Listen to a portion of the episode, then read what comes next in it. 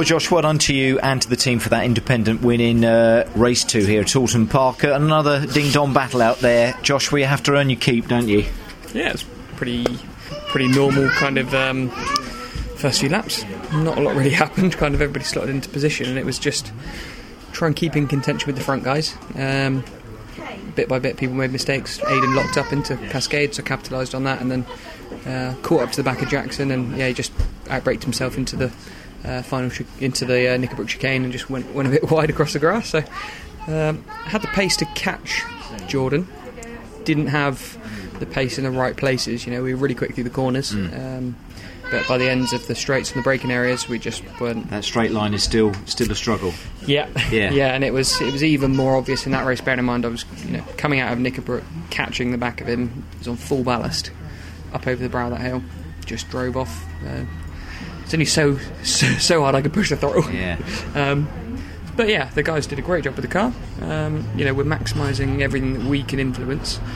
So obviously, starting pole race race three, uh, got Jordan next to me.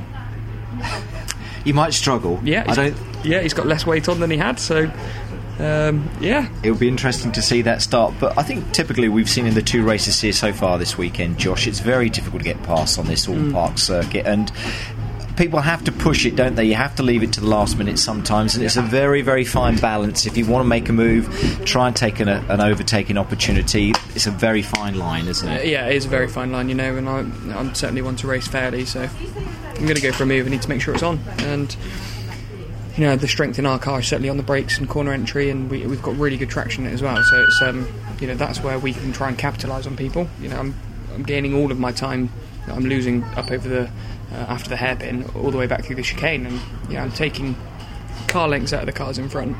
Um, but yeah, we just lose out in the bits that, uh, you know, in the, in the bits that we can't really influence, the easy bits. Um, but yeah, it was a it was a good race. Good to come home first independent. It's good to beat the Motorbase cars. Yeah. Um, but yeah, we we, we want to be here to, to win races, not just try and get into the top six. You know. No, very much so. And just quickly going back to the fact that you have pole, and uh, there's a good feeling that Andrew Jordan will actually uh, make it to, to the first bend ahead of you. Is a podium what you're looking for in race three, considering how difficult it is to overtake at this circuit? I'm looking for the win.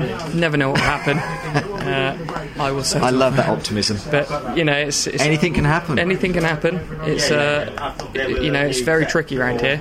Um, my best bet is to capitalise while the tyres are cold on the BM, uh, and then just see, see see where we go from there. But um, you know, I'm gonna just go out there, no expectations, and just give it 100 percent and see where see where we end up.